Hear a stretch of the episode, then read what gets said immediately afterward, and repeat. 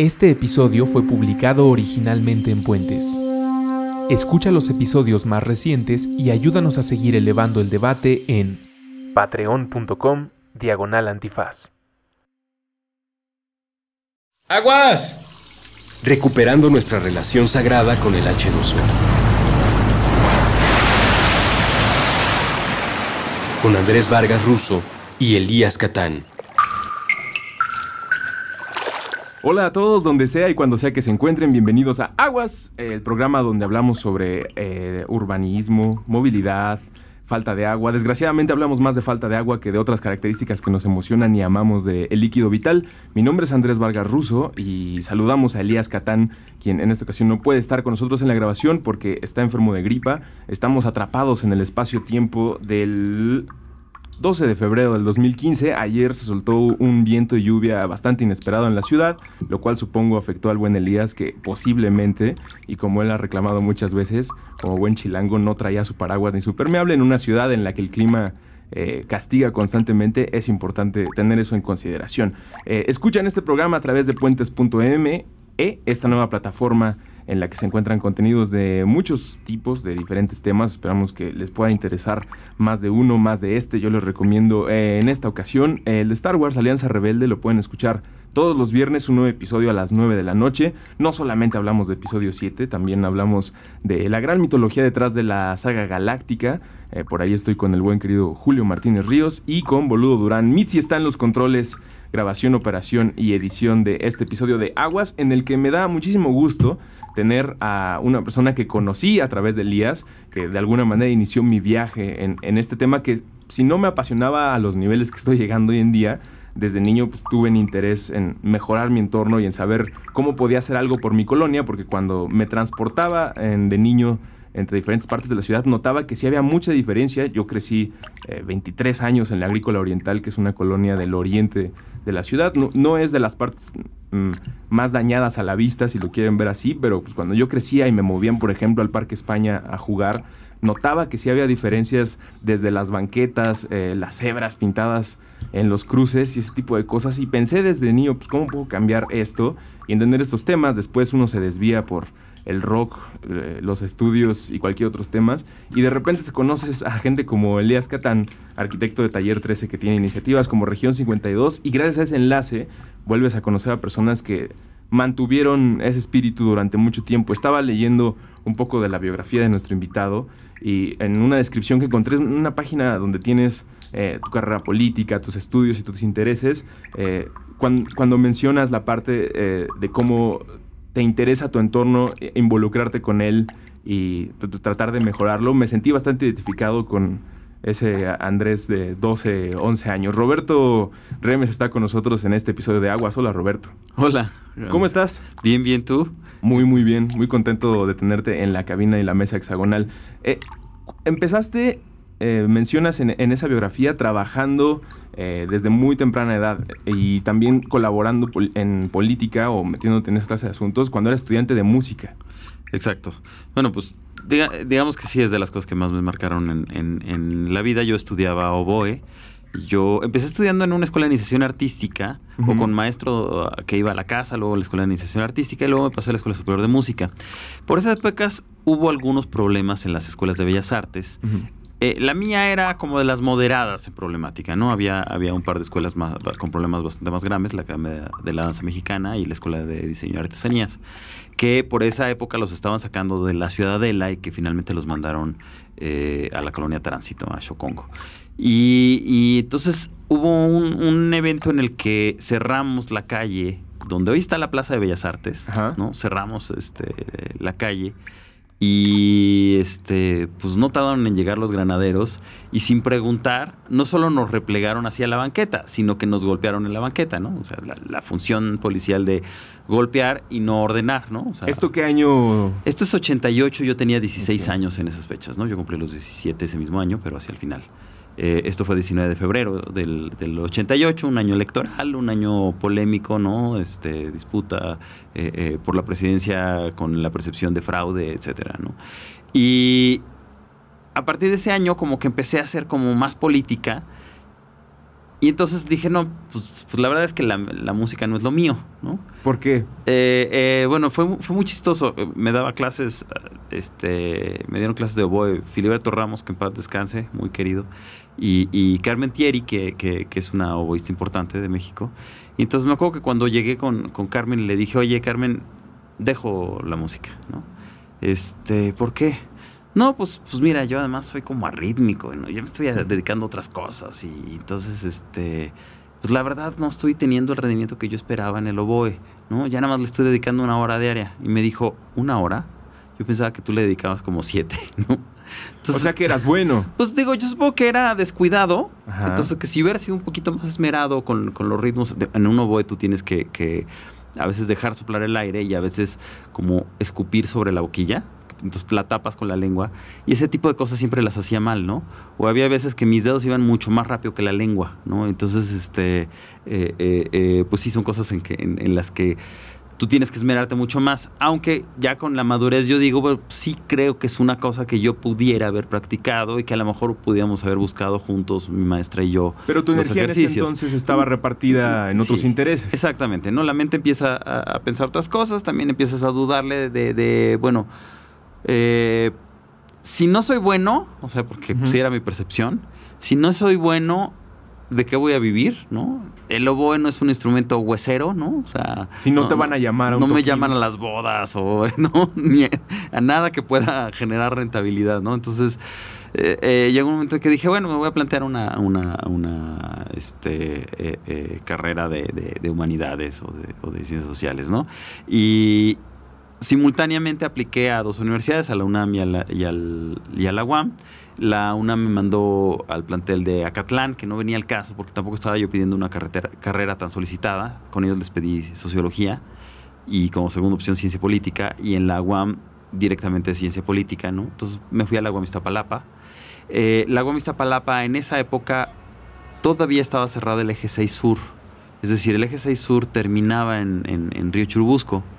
Y, y, frente a la central de Abastos, no te sé decir exactamente cómo era la avenida, pero una, era una calle más pequeña. Una sí, había, más había pequeña, un terreno ¿no? muy grande Ajá. y todavía está mm, unas oficinas, instalaciones del sistema de aguas y ahora es una plaza gigante junto a la central de Abastos donde hay ah, cines y outlets. Ahí sería del lado del eje 5 que también ah, efectivamente claro. no era eje vial y el eje 6 pues también se interrumpía o se convertía en una calle de mucha menor capacidad. ¿Y tú Entonces, viajabas desde dónde para llegar a...? Entonces yo, cuando venía yo de trabajar, normalmente tomaba un micro en el metro Cuauhtémoc que te deja este del lado sur de la UAM, entonces tienes que atravesar todas las canchas y luego llegar a los, a los salones. Era una caminata larga.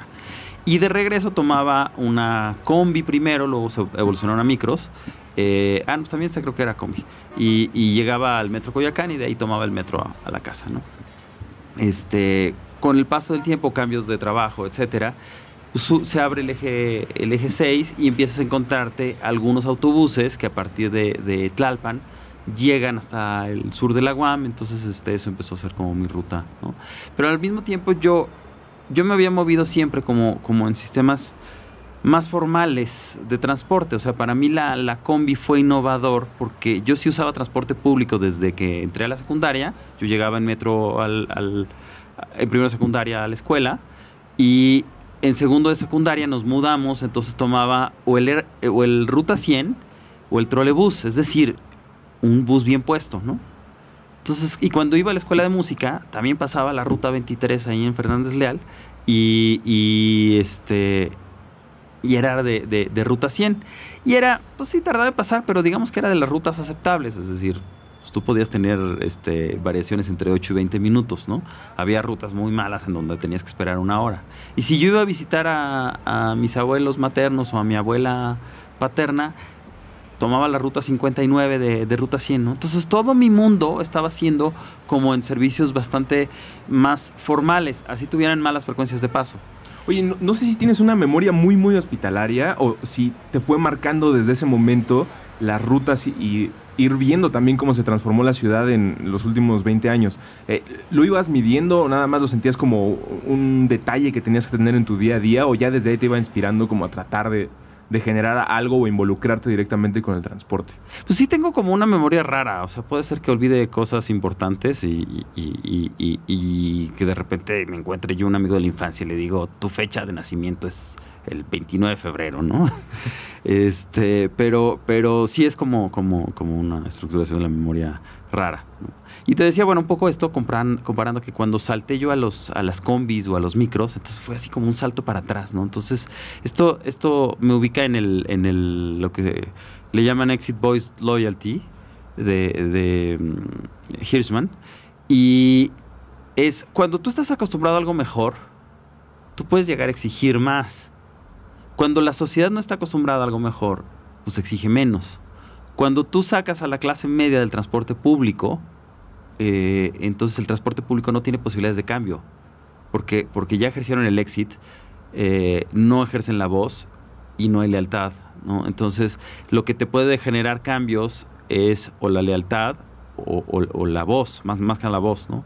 Entonces, eh, este eso es algo que padecemos en el sistema público de salud, es algo que padecemos en el sistema público de educación y es algo que padecemos el sistema público de transporte. ¿no? La clase media perdió la voz porque se salió de ahí. ¿no? Entonces la clase media, si no tiene coche, aspira a tener coche. Si tiene un solo coche en la casa, aspira a tener dos.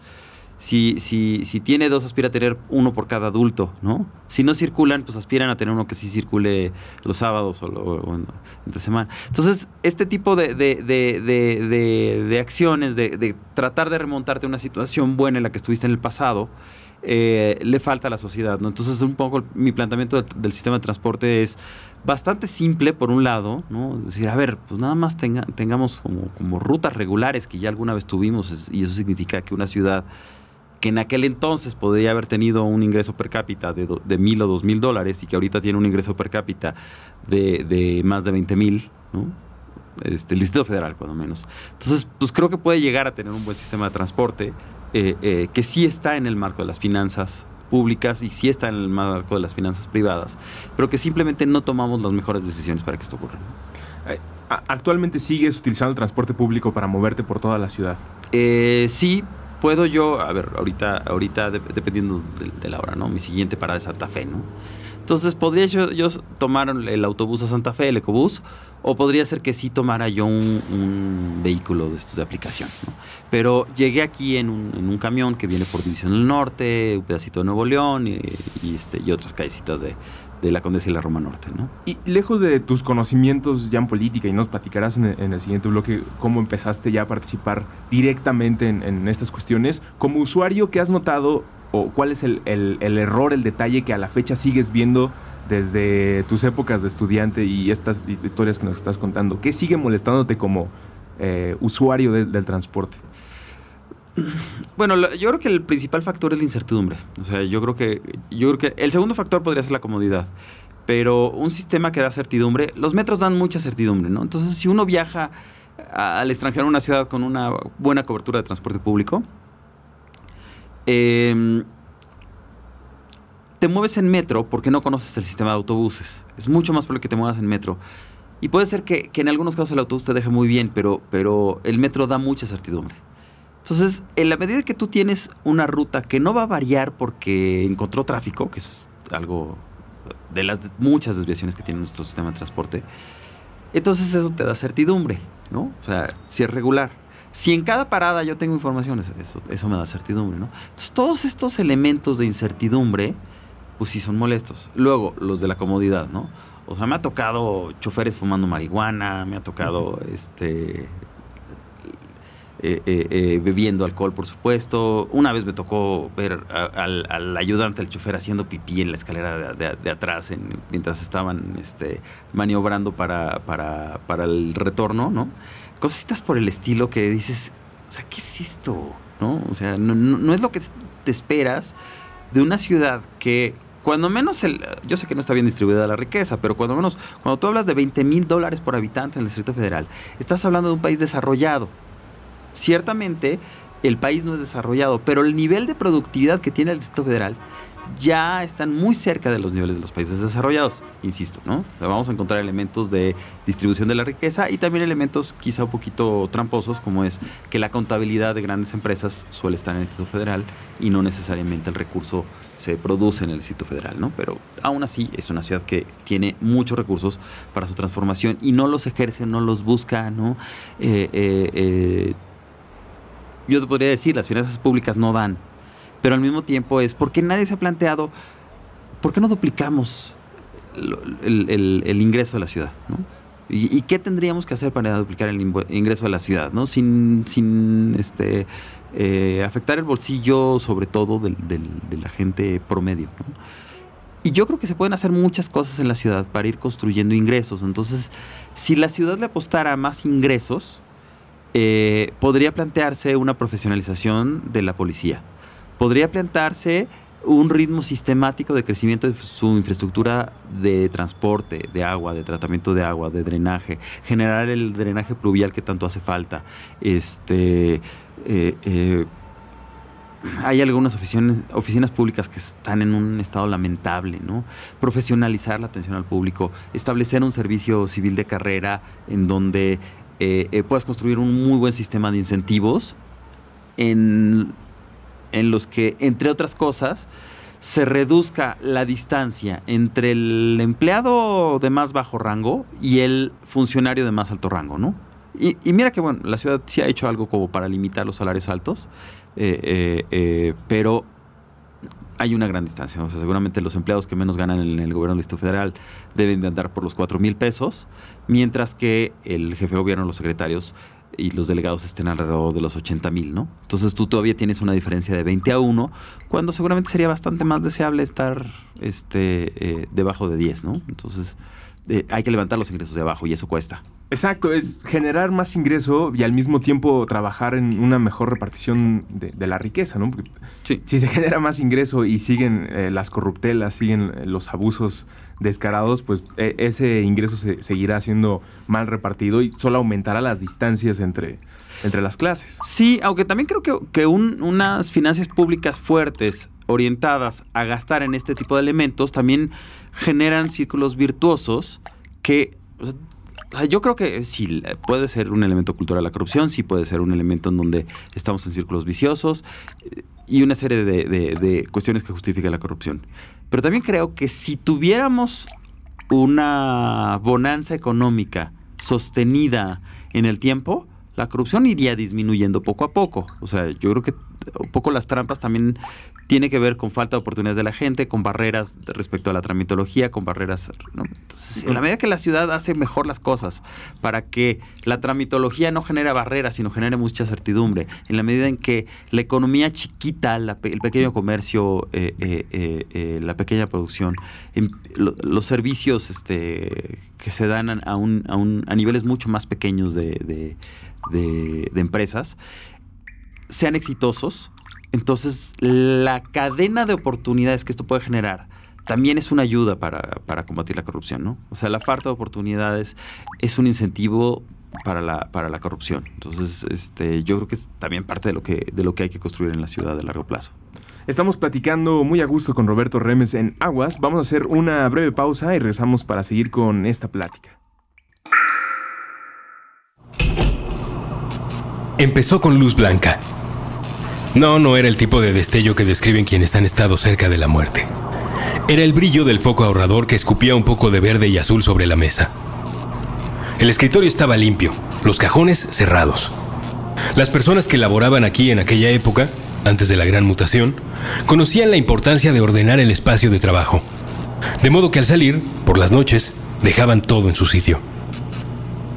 La madrugada de un día hábil minutos antes de que la ciudad volviera a la batalla de supervivencia.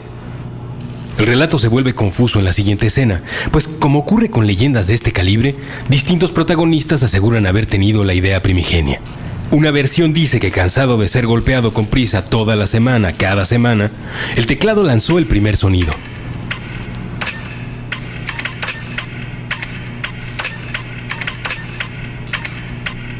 En entrevistas posteriores, ha sido el escáner quien asegura haber presentado la iniciativa. Lo importante, como pasa con las colaboraciones, fue que sucedió. Y desde entonces, la realidad es distinta. Dos marcadores fluorescentes decidieron unirse al acto golpeando su cabeza con la superficie del escritorio. Una computadora quiso aportar la tonada de su cerebro encendido en repetición. Tímidas, las cajas de archivo muerto preguntaron si podían unirse. Mostraron lo que eran capaces de hacer cuando tallaban sus barrigas contra el suelo. Los clips se adelantaron hasta la boca abierta del bote lapicero. Una vez juntos, empezaron a saltar. Y aunque les costaba la vida, las hojas de archivo muerto se partían a la mitad para sumarse al sonido.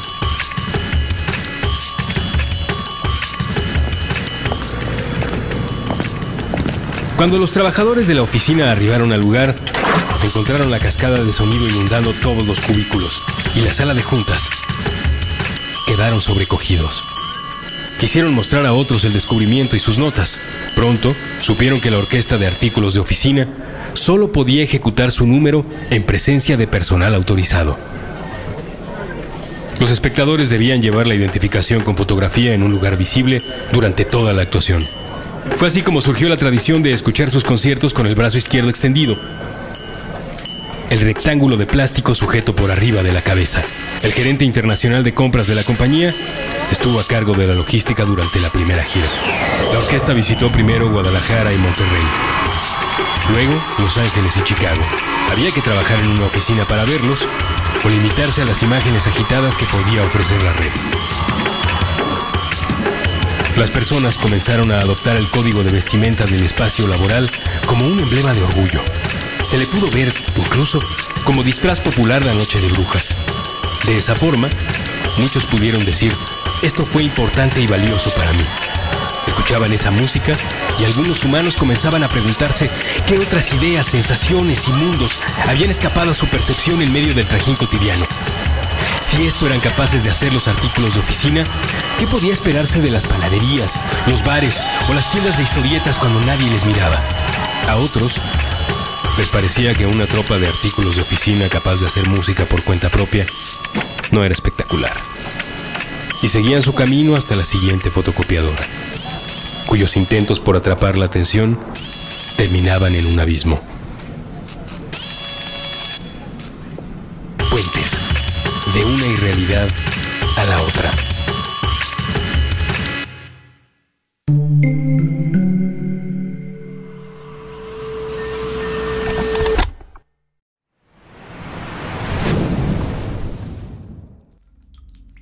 Estamos de vuelta en Aguas a través de puentes.me. La plática es con Roberto Remes. Te tocó estudiar y transportarte por la ciudad en una época muy interesante, digo.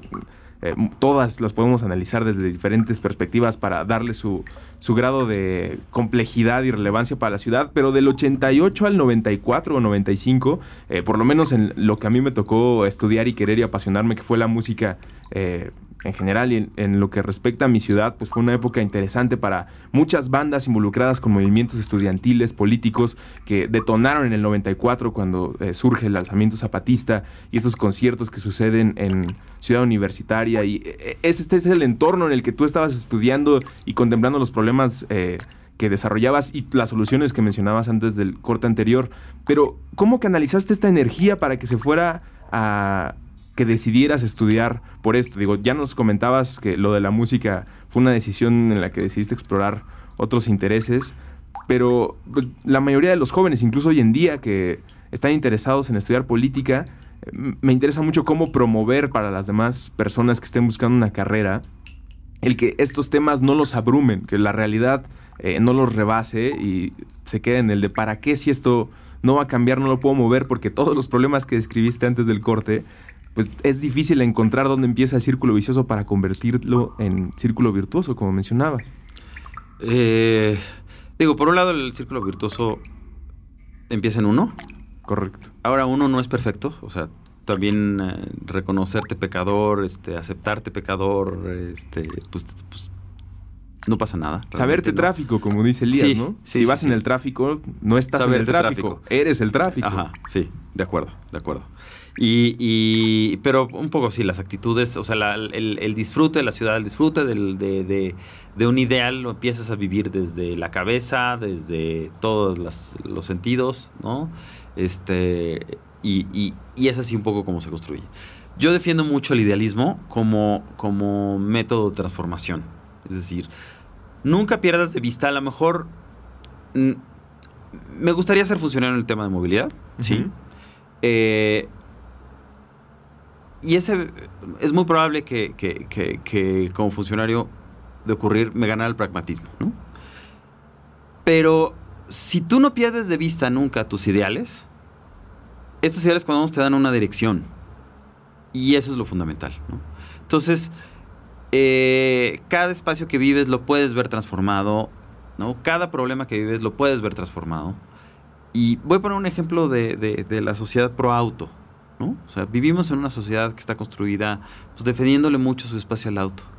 Y el auto sufre un problema, pues, me parece bastante importante, que es, el auto finalmente lo estaciones en algún lugar y, muchas veces termina en un estacionamiento público o en el estacionamiento de una empresa, en el estacionamiento de la escuela, lo que sea. Los cajones de estacionamiento, por la regulación, por una mala regulación, miden 220. Nunca se estableció que debieran medir mínimo 250, que nos permitirían una apertura cómoda de puertas. Miden 220. Entonces, aún el, ese, ese... Esta regulación es en, en... el Distrito Federal. Ok. Aún en ese caso, esta regulación se va repitiendo en cada delegación, más o menos, entonces podría encontrar alguna variación. Sin embargo, lo que no encuentro variación es que la mayoría de los cajones de estacionamiento de la ciudad, cuando, cuando corresponden en algún lugar así, miden 2 metros 20 de ancho, lo cual apenas si te da espacio para abrir la puerta. Entonces, aún, o sea, el más cómodo de los coches, el Acura, el Mercedes, el Audi, el que quieras, se va a encontrar con un estacionamiento angosto. La única manera de no toparte con un estacionamiento angosto es que te quieras poner en el lugar de, personas con discapacidad. Pero fuera de eso, siempre te vas a encontrar con, estacionamientos muy angostos. Entonces, a lo más cómodo que, ha podido imaginar la sociedad, también le ponemos errores. O sea, hasta en eso podríamos estar pensando en transformaciones. ¿no? O sea, ¿por qué no pasamos de 220 a 250? Este, y ya voy para atrás, ¿no? Eh, salgo de la casa, me voy a encontrar con basura, me voy a encontrar con que la esquina, pues tiene un, así tenga rampa para personas con discapacidad, tiene un borde de 3 centímetros que no sube una silla de ruedas, ¿no? O me voy a encontrar, este, en mi esquina siempre me encuentro taxis estacionados eh, eh, en batería sobre el, el, área peatonal, ¿no? Y, este, y así, ¿no? Entonces, o sea, cada problema que veas en tu zona no lo puedes pensar distinto. Entonces, yo, una de las cosas que, creo es que las ideas son motor, ¿no? Entonces, eh, eh, si todos pensáramos distinto cada problema que nos enfrentamos, cada incomodidad que nos enfrentamos, estaríamos generando transformaciones. Y, y, de hecho muchas de las transformaciones que ocurren tienen que ver con esos estados de incomodidad y que de repente alguien da luz de, ah, sí, cierto, ¿no? Que, además es un poquito de lo que se le admira a, personajes como Steve Jobs, este, ¿no? El, plantear, este, oye, sí cierto, yo necesitaba una tableta en la mano, ¿no? Y es, pues no, a lo mejor lo que necesitaba es como un objeto muy flexible, que, que fuera más flexible que la lap o cosas así, ¿no? Entonces, esto en la vida cotidiana nos daría para un montón de cosas, ¿no? O sea, a lo mejor hasta este, de repente necesito una plataformita para colocar las cosas mientras me amarro las agujetas, ¿no? Entonces en todas las esquinas ponemos este, este, agujetasódromos para podernos amarrar las agujetas. ¿Por qué? Porque determinamos que esa es la necesidad que, que, eh, que hay en nuestra sociedad, ¿no? No lo es, pero eh, estoy ejemplificando con algo cotidiano. O sea, a ver, sufro dos o tres minutos porque el semáforo este, favorece a tal avenida y no puedo cruzar, ¿no? Entonces aquí tiene que ocurrir algo distinto y que lo que ocurra sea más cómodo que lo que hay, ¿no? Más seguro que lo que hay. Pero de las reflexiones que tiene cada uno y totalmente de acuerdo, el cambio empieza por uno mismo, lo tienes que transformar en una acción grupal, o por lo menos así lo siento yo. El, problema lo estamos viviendo todos, todos somos parte del problema, nos tenemos que poner de acuerdo.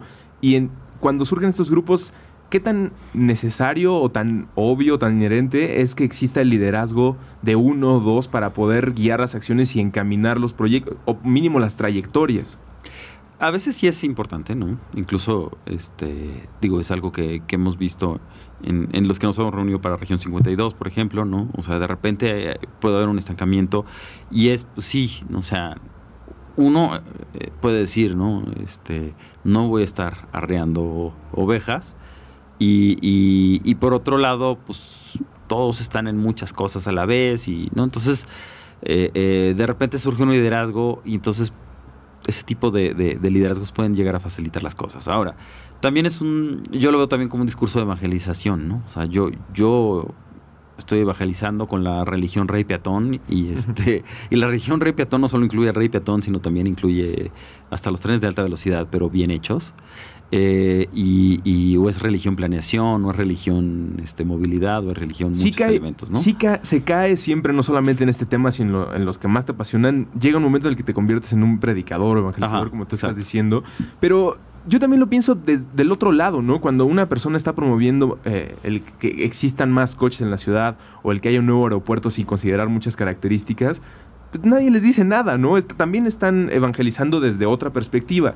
Y muchas veces cuando es de un lado eh, que busca más el bien común, eh, que involucra a, personajes que no están del lado de publicidad, marketing, etcétera, se siente feo. Lo comparo con la industria de los videojuegos. Cuando alguien saca un videojuego como Grande Auto en el que la, temática es violencia, agresión, que digo, hay videojuegos, libros y películas para todo público, pero cuando esa persona se mete 4.5 millones de dólares, nadie dice nada. Y si alguien está buscando eh, unas mejores banquetas y de ahí se promueve para un puesto público, ser jefe de manzana, etcétera, eh, muchas veces ese liderazgo o esas ganas de, guiar o ser parte de los que lleven la agenda de personas que tienen otras ocupaciones, como bien dices, es tachado como evangelizador. Digo, sé que lo estás diciendo más como eh, para platicar y exponer lo que es eh, la organización que también quiero platicar contigo, pero este puede llegar a ser el estigma y a repetirse y a sentir que la gente te deja de escuchar. Sí, porque además, o sea, en la medida que este mismo medio, ¿no? O sea, haces un podcast, entonces el podcast es mucho, muy focalizado el, el nicho, ¿no? Frente a audiencias mainstream que, se, dominaban antes eh, en la radio y que, bueno, todavía existen, ¿no? Estas audiencias mainstream. Y que entonces los discursos de evangelización, pues un discurso de evangelización también va a ser la, este, los vegetarianos desde una perspectiva de cambio climático, ¿no? O sea, dado que la producción de carne lleva tanta contaminación, yo podría adoptar un discurso este, vegetariano de cambio climático. Y yo hasta el momento no, sé de dejar la carne, ¿no? Por ejemplo, ¿no? O alguien me podría decir, no, no, no, es que pues, la espiritualidad y tienes que ser tachi las mañanas y ese es su, su, evangelio, ¿no? Y entonces no, no hace empatía conmigo, ¿no? Entonces, y también yo sé que dentro de mi evangelio yo puedo eh, aterrizar mucho mejor mis posturas hasta hacerlas eh, eh, muy adoptables por los demás y no quedarme solo en decirle nos tenemos que mover mejor y nos tenemos que mover de manera colectiva, ¿no? Es, no, pues tenemos que movernos mejor, sí, sin duda, pero tenemos que movernos de una manera que te resulte cómoda a ti, que sea también tu religión y no solo la mía, ¿no? O sea, ese es, o sea si yo te digo que yo puedo eh, eh, moverme por toda la ciudad en transporte público y que sé moverme por toda la ciudad en transporte público, pues soy yo el que está dispuesto a ese eh, estoicismo, ¿no? Dado que la ciudad no ofrece este, un tapete rojo para moverte así, entonces, este, pues yo tengo que hacer que o mejore el transporte o tú seas tan estoico como yo, ¿no? Sí, ahorita que dijiste lo de la alfombra roja para el peatón, lo, relacioné de inmediato con Rey Peatón, que es eh, otra iniciativa, organización. Platícanos de, Rey Peatón, que es donde ahora que te encuentro en Twitter es lo que promueves. ¿Cuánto tiempo tiene y, de qué se trata? Bueno, organización no es porque yo soy un poco desorganizado. Entonces, este, nunca he tenido así como mi grupo activista, ¿no? Soy, soy un activista y al mismo tiempo me relaciono con muchos otros activistas. Muchos. Y.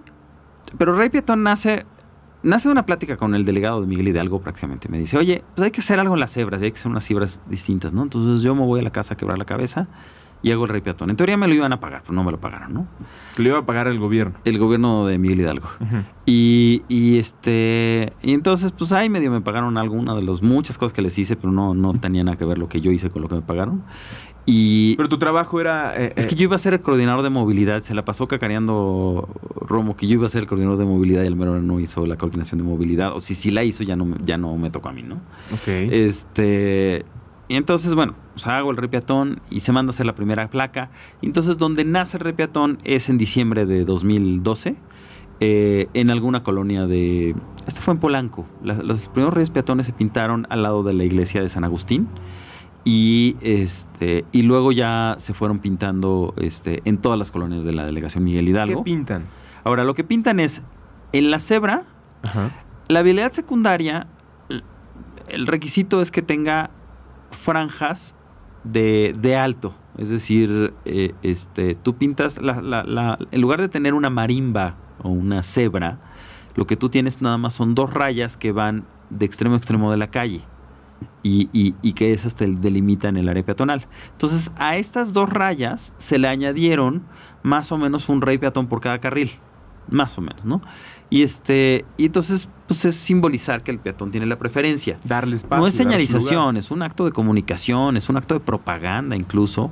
Y, no hay que verlo como señalización, porque también alguien podría decir, si, si, es más señalización, estoy complicando la señalización y no es lo que debe ocurrir.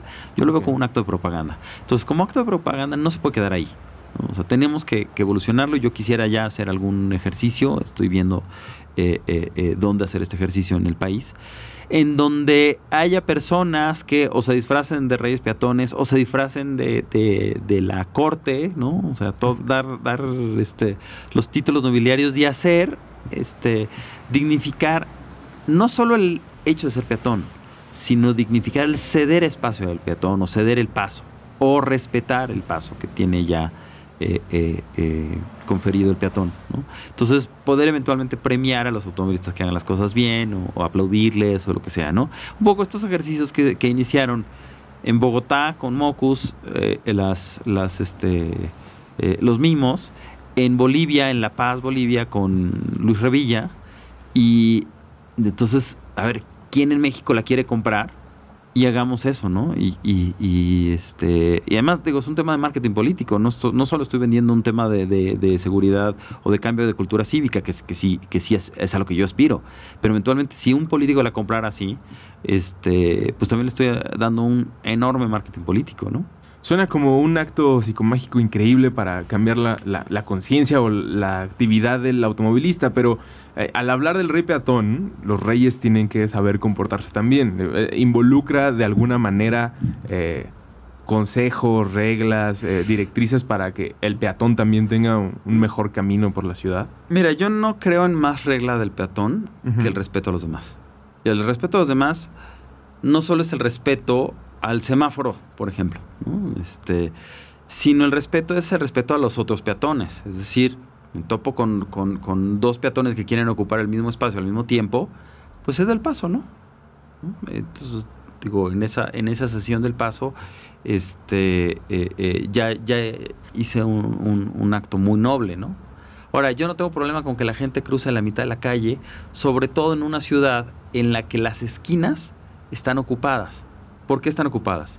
Casetas telefónicas, el puesto de periódicos, un montón de, obstáculos visuales. Es decir, en la Ciudad de México, cuando menos, y, probablemente la mayoría de las ciudades del país, la esquina no es el espacio más seguro. Digo, es el espacio más seguro cuando tienes la línea de alto, pero cuando, cuando tienes la línea de vuelta, eh, no es el espacio más seguro porque hay muchísimos puntos ciegos.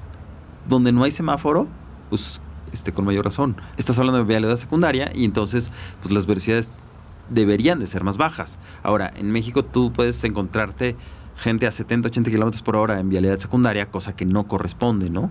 Y también tienes vialidades secundarias en las que la cuadra, o la vialidad primaria, la cuadra mide más de 200 metros.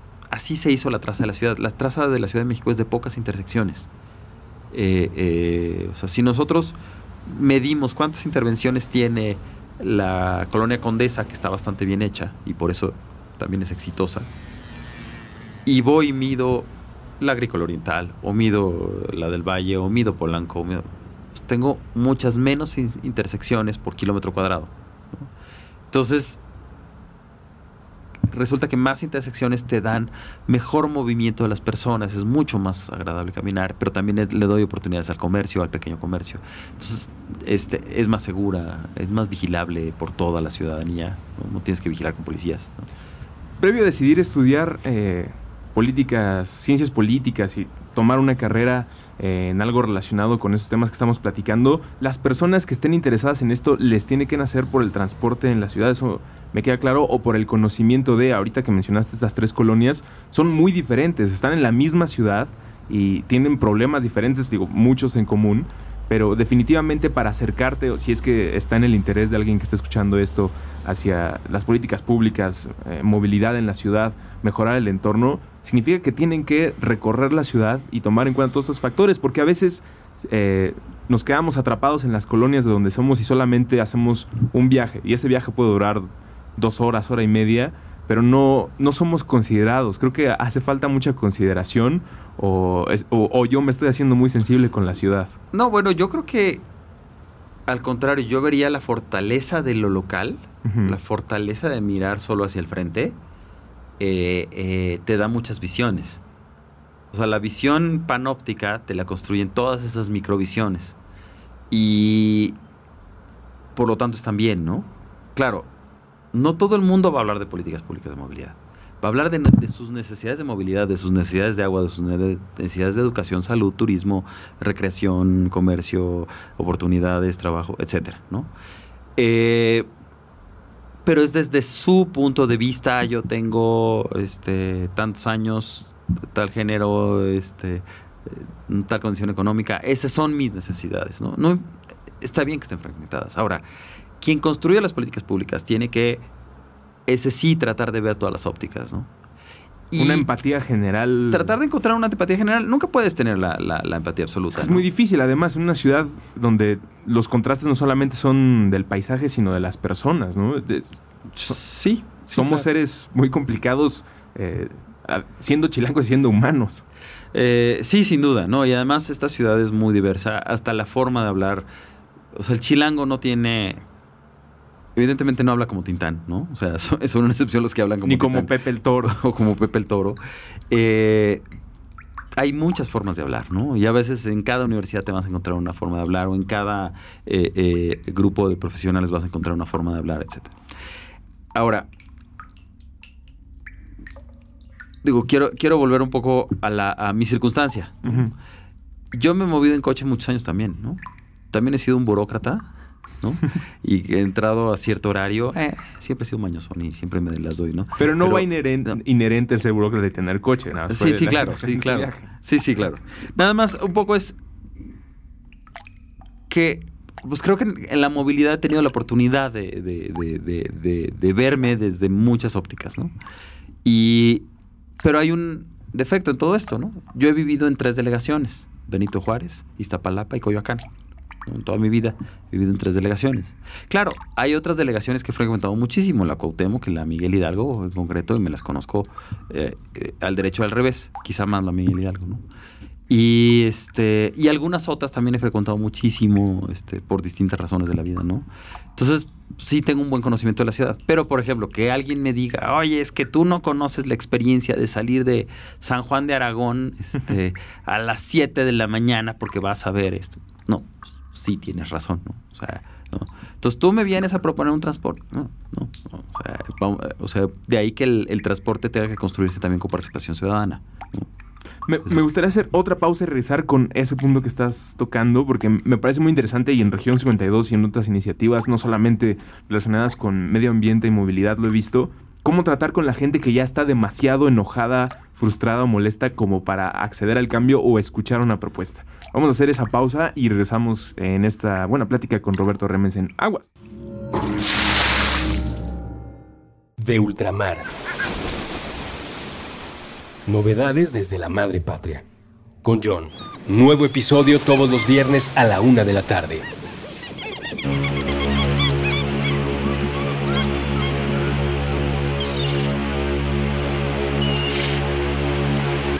Puentes.me Meta. Cultura pop en 60 minutos.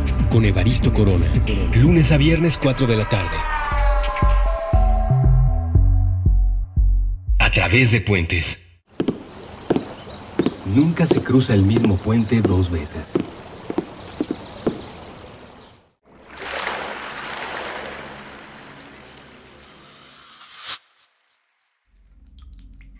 Estamos de vuelta, están escuchando Aguas. Eh, le mandamos otro abrazo y saludo a Elías, quien está enfermo de gripa y por eso no está grabando el día de hoy. Estamos platicando muy a gusto con Roberto Remes y nos quedamos justo en, un punto importante que creo que es para iniciar estas conversaciones. Eh, que si ustedes están interesados en hacer cambios, eh, fuera de estudiar ya políticas públicas o ser el, jefe de manzana, pues simplemente en, ver cambios buenos y positivos en su transporte por la ciudad o su entorno, ¿cómo eh, es tratar con las personas que ya están demasiado enojadas, frustradas, cansadas por estos tiempos de transporte, por los defectos que hablabas en, el bloque 1 de este programa? Eh, desde diferentes trincheras, supongo, te has tenido que enfrentar con, gente que ya está tan furiosa que sus oídos no, no reciben la misma información que todos. Eh, sí, claro, la, tendencia que uno se escucha a sí mismo, ¿no? Incluso, incluido yo, ¿no? Em, me ha tocado, pues, reclamar, por ejemplo, de un coche que estaciona en la banqueta, me ha tocado, este, pues, sí, reclamar actitudes de los conductores, eh, manotearles la cajuela cuando se pasan el alto, cosas por el estilo, y se me han bajado. Este... Ahora también hay veces que yo reflexiono y entonces le bajo un poquito y digo, a ver, ¿es ese el pivote, es decir, el punto de cambio? El manotazo en la cajuela, el reclamo, el... He pasado encima de coches estacionados en la banqueta, ¿no? Y ese es el punto de cambio. Si fuera una actitud general, generalizada de la sociedad, eventualmente sí, ¿no? Porque estaría denotando un hartazgo. Si es una actitud, ¿no? De, de Roberto Remes en su papel de anarquista, pues no deja de ser algo que lo va a incomodar a él y que me va a dejar a mí como, oh, lo hice otra vez, ¿no? ¿No? Porque tampoco, tampoco sales completamente orondo de, de ¡hey! Pasé encima, ¿no? Este, sino, sino, pues sí, siempre te queda la preocupación de que pudo haber ocurrido algo peor, ¿no? Pero también deberíamos pensar que siempre puede ocurrir algo mejor. También puede ocurrir algo mejor. ¿Qué es ese mejor? Ese mejor es encontrar los elementos pivote los elementos que me detonen el cambio. Ahora, uno de los elementos pivote que, y, que, me gustaría en algún momento hacer y que son cosas que estoy eh, preparando lentamente, es mucha de la actitud cooperativa eh, desde el automóvil no es porque hay una mala disposición del automovilista, es porque hay una inercia. Y hay, sí, condiciones objetivas que van dificultando las cosas. Eh, ¿La inercia qué es? Si yo cedo el paso al peatón, hay un riesgo de que alguien me rebase y lastime al peatón al que yo le cedí el paso. Estas cosas ocurren. Me tocan el claxon, ¿no? Entonces la gente se siente muy presionada por el claxon, ¿no? La gente se pone muy nerviosa cuando le tocan mucho el claxon. Y, este, entonces yo me esfuerzo por seguir cierto protocolo de conducción que lo quiero, lo quiero eh, eh, convertir en, también en un documento público o proponerle a la Liga Peatonal, que es una organización en la que pues, pues, participo, una organización de organizaciones peatonales, que saquemos la, guía de, comportamientos del automovilista respetando al rey peatón o respetando a todos los demás. ¿no? Entonces, estas reglas que son, vialidad secundaria conduzco a 30 kilómetros por hora, vialidad primaria conduzco a 50 kilómetros por hora. ¿Dónde puedo pasar de los 50 kilómetros por hora? Bueno, si no hay semáforos, ¿no? Si no hay contacto con los peatones.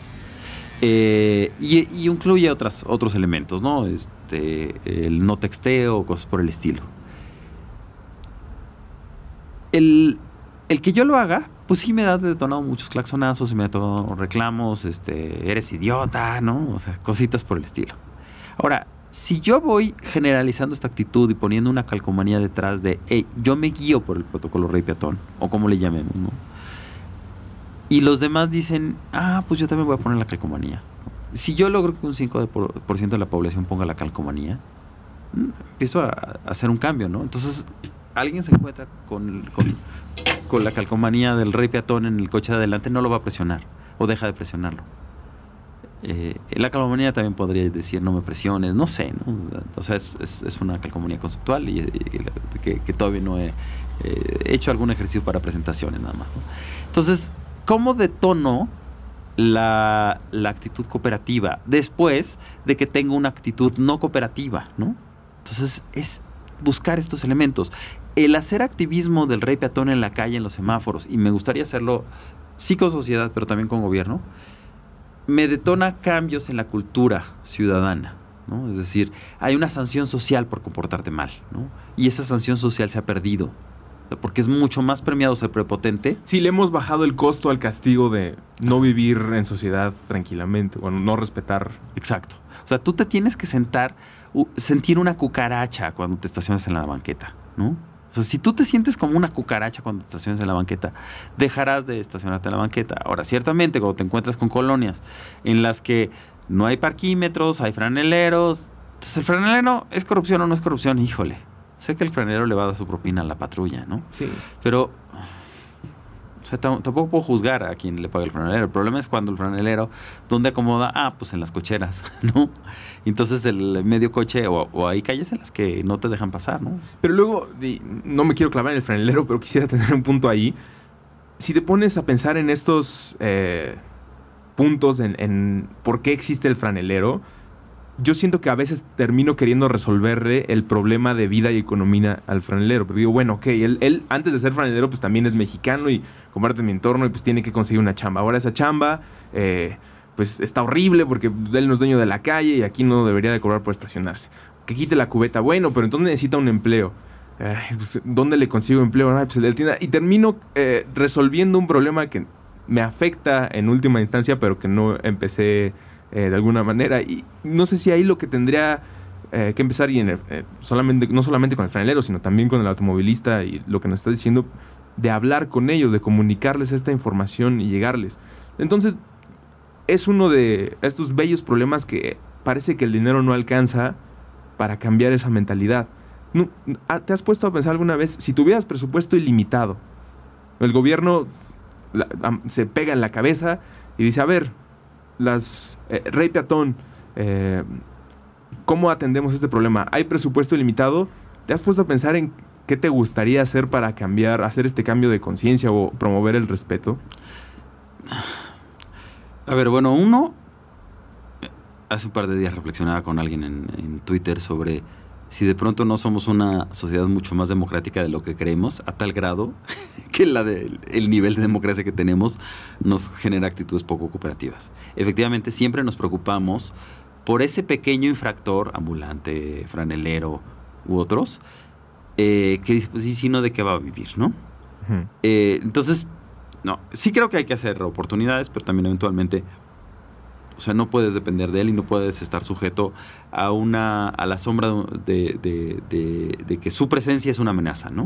O sea, si no le doy, hoy puedo estacionarme gratis, pero mañana mejor me rayan el carro o me abren la cajuela, ¿no? Eh, entonces, pues sí, no deja de haber ahí esa, esa, esa sombra. Y una cadena de incertidumbres, ¿no? Porque a él se lo llevan de vez en cuando al juzgado cívico y entonces él ya sabe que paga la multa y, o paga la mordida y no sé cuánto. Eh, entonces, pues sí, por un lado hay que generar un, montón de oportunidades. Ahora, si hubiera presupuesto ilimitado, pues justamente por ahí andan las cosas, ¿no? Yo creo que empiezas a generar esas oportunidades. Hay veces que me he puesto a reflexionar respecto, ¿no? Más de un semáforo que ha tenido construcción de puentes, su problema de congestionamiento y por el cual hacen un puente, un paso a desnivel, eh, se podría resolver más barato que lo que cuesta el puente si yo hago un puente vehicular, me cuesta de 100 a 500 millones de pesos, ¿no? Más o menos. Si tú ves los que acaban de hacer en, en de interior cerca del aeropuerto. Eh, este, Ahí por donde está la delegación Iztacalco. Por donde está la delegación Iztacalco. Eh, pues son dos puentes de seis carriles y deben andar, este, no sé, 300 millones de pesos fácil. a ver, si pongo esos 300 millones de pesos en un fideicomiso, ¿no? ¿cuántos empleos de 10 mil pesos mensuales logro pagar durante 35 años, ¿no?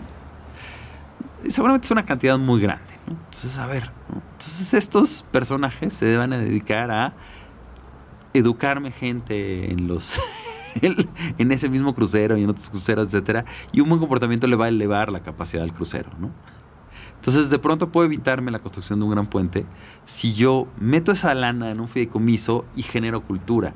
O sea, yo creo que voy a tener mucha mayor rentabilidad. Independientemente de que en realidad también si lo pongo en Ecobici, pues a lo mejor llego Ecobici hasta la agrícola oriental, ¿no? Y si lo pongo en, otro programa, pues también arreglo las maquetas de no sé cuántas colonias, ¿no? Pero mejor invertir en educación. Ahorita que estabas diciendo lo del el costo de los puentes, creí que ibas a terminar diciendo, bueno, pues llegas con cada automovilista y le dices, mire, aquí está 10 mil pesos. Si usted promete no volver a violar la cebra, le doy otros 20 mil la próxima semana que los vea. Es uno de esos problemas que el dinero no va a ser suficiente porque tenemos que cambiar un chip mental que, que David Foster Wallace decía es nuestro default setting mind. Es como razonamos por, entendido. No, tenemos tiempo para pensar de otra manera y pensar en la otra persona como nosotros. El alacrán cruzando el río con la rana, ¿no? Exactamente. Que, la pica y pues, ¿por qué me picaste? Si tú me habías dicho que si me picabas te morías. Pues sí, pues mi naturaleza. Entonces, sí, efectivamente lo que dices, pues sí es. Ya está en la naturaleza del chilango vivir sin esta educación. O sea, la necesitamos por inercia. No, yo creo que sí se pueden cambiar. Eh, el cambio de cultura ciudadana, o sea, la experiencia de Bogotá y, la preocupación un poco es cómo haces permanente este, este cambio, pero, pero eh, Bogotá venía un proceso de deterioro muy similar al que vivimos en, México, en donde si tú volteas a ver todo lo que ocurrió en torno a la Universidad Autónoma de la Ciudad de México, ¿no? el, cómo sacaron a, la rectora, la huelga estudiantil, en donde lo único que ganó la universidad fue desprestigio. Y entonces yo podría haber comparado la actitud de Antanas Mocus con la actitud de la, de la rectora, era Esther este, bueno, no importa el nombre ahorita.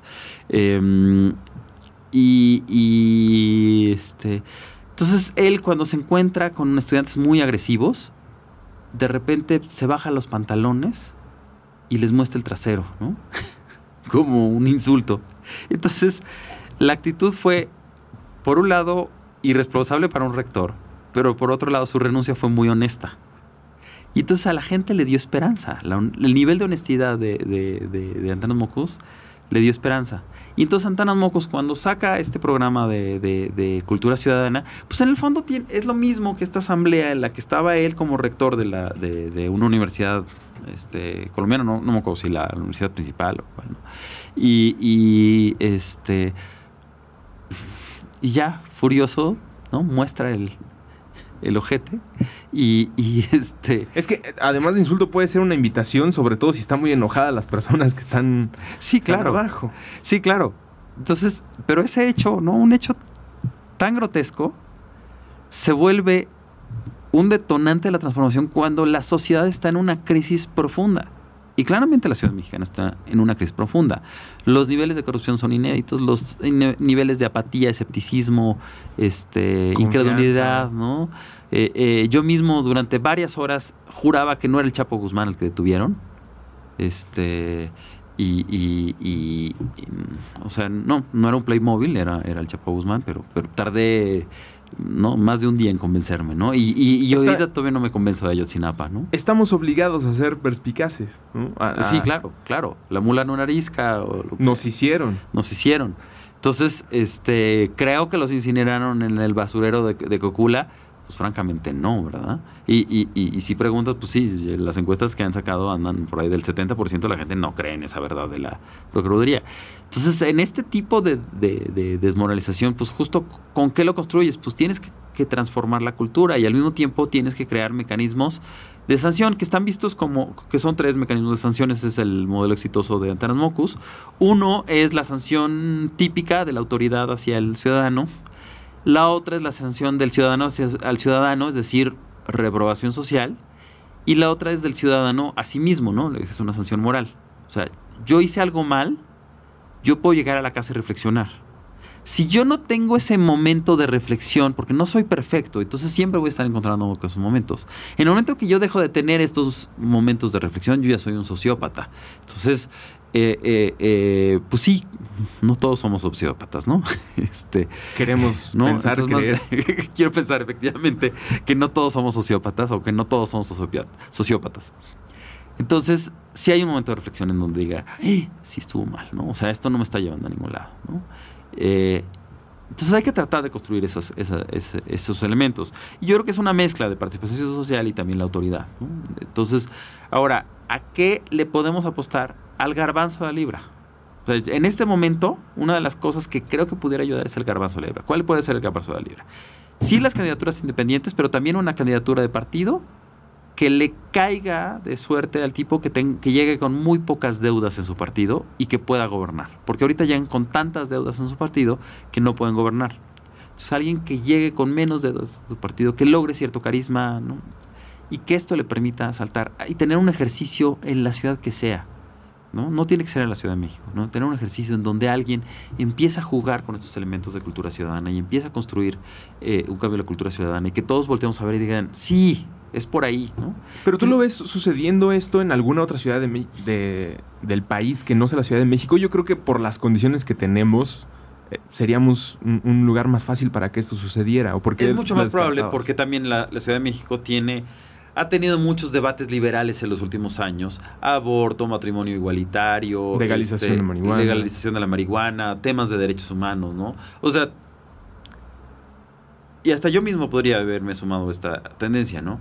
Creíamos que no torturar y no tener desaparecidos era ya tener derechos humanos, cuando pues en realidad tenemos que ir a cosas mucho más detalladas, como lo que decías al inicio, de la infraestructura en el Parque México, en el Parque España, era mucho más elevada que la que yo tenía en mi colonia. ¿Por qué tenemos tal disparidad de infraestructura? ¿Por qué la inequidad o discriminación con la que se ejerce el presupuesto público? O sea, al contrario, el presupuesto público debería de ser mucho más alto a las zonas pobres por una idea de recuperación o de compensación que eh, eh, eh, este, decir, no, la mayor parte del presupuesto se va a los parquecitos de las colonias ricas y, este, y las banquetas anchas y las banquetas bien recortadas, limpias, etcétera, y las colonias populares que siguen como han estado toda la vida, ¿no? Y luego llegas con las autoridades y se sorprenden siempre, ¿no? Incluso algo decían de cuando eh, Julio Scherer eh, entrevistó a Díaz Ordaz pocos días antes de que terminara su mandato. Y, Díaz Ordaz termina la entrevista preguntándole a, Julio Scherer y le dijo cuánto tiempo más iba a seguir traicionando a la patria, ¿no? Díaz Ordaz a Scherer. A Scherer. Eh, eh, entonces, eh, siempre es visto mal el que, el que trae el pensamiento de avanzada, el pensamiento crítico, ¿no? Entonces, pues, sí, son, son barreras con las que nos encontramos. Bueno, a, ti te tocó desarrollarte, estudiar, interesarte en esos temas, ya decíamos la época, pero si ustedes están escuchando esto y les interesa, les interesan también estos temas, están viviendo en una época mucho más flexible, con más oportunidad espero, y que esta conversación les haya servido para no solamente tomar decisiones en su carrera, sino también tener los momentos de reflexión de los que hablabas eh, a, punto de finalizar esta conversación y todo sea en pro de que no nos tengamos que bajar los pantalones nunca para tener algo tan grotesco y que exista un cambio. Muchas gracias a Mitz nos controles. Roberto, muchísimas gracias por esta, espero, primera plática, porque estuvo encantado. Eh, bastante buena la conversación en Aguas. Un saludo a Elías, nos escuchamos en el próximo episodio en puentes.me. ¡Aguas! Recuperando nuestra relación sagrada con el H2O. Con Andrés Vargas Russo y Elías Catán. Puentes.